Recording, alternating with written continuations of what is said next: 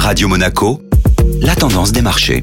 La tendance des marchés avec la Société Générale Private Banking et Florence Fate. Bonjour Florence. Bonjour Julia. Alors Florence, est-ce qu'on peut dire que les tensions se sont apaisées sur les marchés financiers? Oui, la bourse de Paris reprend petit à petit des couleurs. Les craintes liées aux tensions entre Pékin et Washington se sont quelque peu relâchées avec le départ de Nancy Pelosi de Taïwan. La saison de publication des résultats d'entreprise qui se poursuit ainsi que la hausse surprise des chiffres d'activité dans le secteur des services aux US contribuent aussi à la bonne performance des marchés boursiers. Après deux séances consécutives dans le rouge, l'indice CAC 40 a ainsi clôturé en hausse de près de 1%. Et la tension est-elle restée euh, axée plutôt sur le pétrole à l'occasion de la réunion de l'OPEP?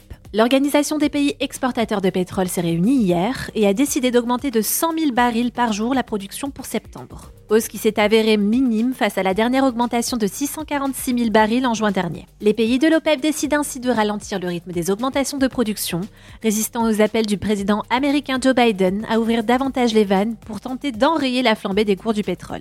Sur cette nouvelle, le pétrole chutait de près de 2% à la clôture européenne. Société Générale Private Banking Monaco vous a présenté la tendance des marchés.